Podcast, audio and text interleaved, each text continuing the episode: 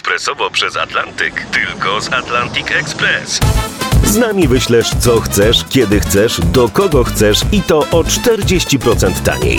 W Atlantic Express wysyłamy wszystko, co chcesz. 1 800 775 7363. Mienie przesiedleńcze, kontenery, paczki do Europy. Atlantic Express to 30 lat doświadczenia i o 40% niższe ceny na wysyłki kontenerów, samochodów i paczek. Ekspresowo przez Atlantyk tylko z Atlantic Express. Odeon Stanisława Janickiego.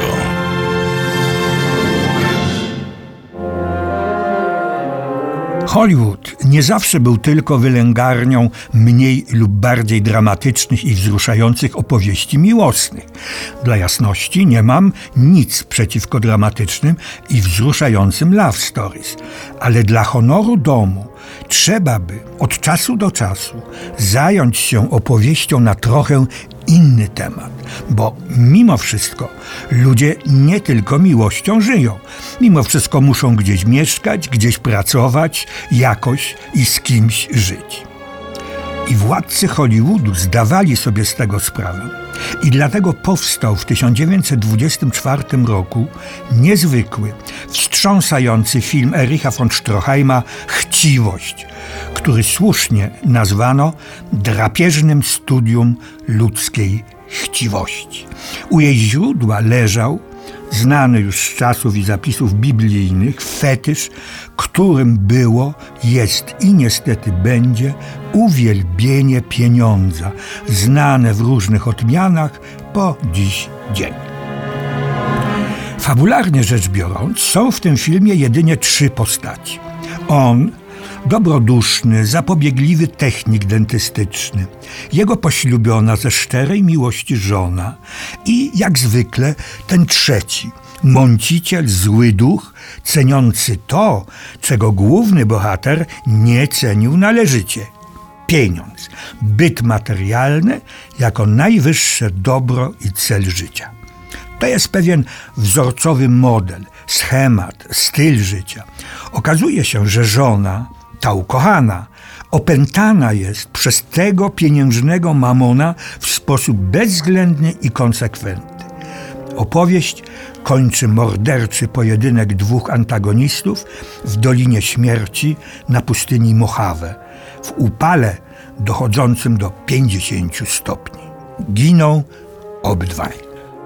To było bardzo ważne wyzwanie, bardzo bolesne oskarżenie i w znacznym stopniu świadoma prowokacja rzucona amerykańskiemu społeczeństwu, którego bożyszczem i motorem działania był, mówiąc w uproszczeniu, pieniądz. I nie muszę mówić, że film Stroheima, Chciwość, został przez mocodawców fabryki snów okrojony, a jego wyświetlanie ograniczone. Nieszczęściem Stroheima, twórcy genialnego, lecz nieco nieobliczalnego, to znaczy nie liczącego się z konkretną rzeczywistością, w której działał. A ta rzeczywistość to były szalone lata jazzu, jak lata dwudzieste nazwano. Po koszmarach I wojny światowej ludzie, co zrozumiałe, chcieli się bawić, zapomnieć o codziennych troskach, dramatach, życiowych kłopotach i klęskach. Ale, jak to bywa, czasy się wkrótce zmieniły. I to radykalnie. I bardziej niż tylko boleśnie. Miliony ludzi bez pracy, bez środków do życia, bez jakichkolwiek perspektyw i nadziei.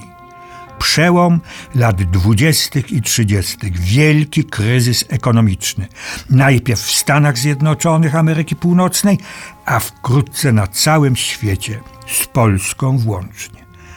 Na ekranie pojawiło się wiele filmów, które tej katastrofy i tego nieszczęścia nie omijały. Wymienię na razie tylko dwa. Pierwszym jest, moim zdaniem, arcydzieło Charlesa Chaplina Dzisiejsze czasy. Film ten mówił o doprowadzeniu i uczynieniu z człowieka w wielkich zautomatyzowanych fabrykach do roli robota, służącego li tylko do pomnażania dóbr materialnych, które nie jemu zresztą służyły. Poprzestanę na tym, bo o filmie tym już Państwu szczegółowo opowiadałem. Przypomnę tylko, że dzieło Czeplina nie jest publicystycznym dramatem, ale komedią. I na tym też geniusz Czeplina polegał i polega. Nie mówiłem jednak jeszcze o innym, równie znaczącym i równie znakomitym filmie amerykańskim, który przedstawiał los drobnych farmerów, którzy w wyniku kryzysu musieli opuścić swe ziemię i wędrować do Kalifornii, by tam znaleźć sezonową pracę. Wstrząsający obraz ludzkiej biedy, wręcz nędzy i konieczności opuszczenia swoich już rodzinnych ziem z powodów wyłącznie ekonomicznych, którym trudno się przeciwstawiać czy z nimi walczyć. W każdym bądź razie nie mogą z nimi walczyć ludzie prości, ta sól każdej ziemi, skazana jednak często na największe cierpienia. Film Grona Gniewu oparty był, jest, na znanej kiedyś świetnej książce Johna Steinbecka.